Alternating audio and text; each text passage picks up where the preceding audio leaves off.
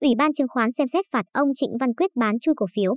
Ủy ban chứng khoán đang xem xét xử lý việc ông Trịnh Văn Quyết bán 74,8 triệu cổ phiếu FLC hôm mùng 10 tháng 1 mà không công bố thông tin trước giao dịch.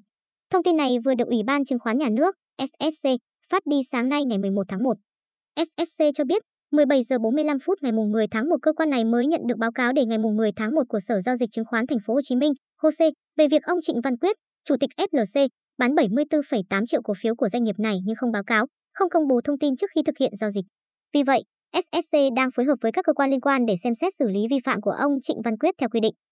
Trước đó, thông tin ông Quyết đăng ký bán 175 triệu cổ phiếu cổ phiếu FLC từ ngày 10 tháng 1 đến 17 trên 1 nhưng tới tối ngày 10 tháng 1 mới được công bố trên website của FLC và cũng không xuất hiện trên cổng thông tin của Sở HOSE.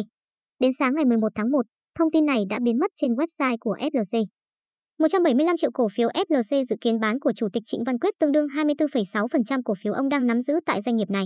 Sau giao dịch, ông Quyết giảm sở hữu còn hơn 40 triệu cổ phiếu, tương đương 5,7% vốn điều lệ của FLC.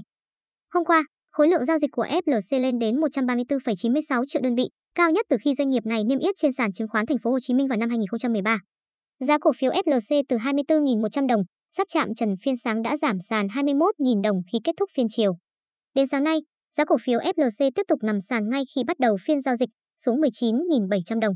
Các cổ phiếu họ F liên quan đến ông Quyết như Rose, HAI, AMD, KLF cũng giảm sàn, trắng bảng bên mua. Đây cũng không phải lần đầu ông Trịnh Văn Quyết giao dịch cổ phiếu mà không báo cáo.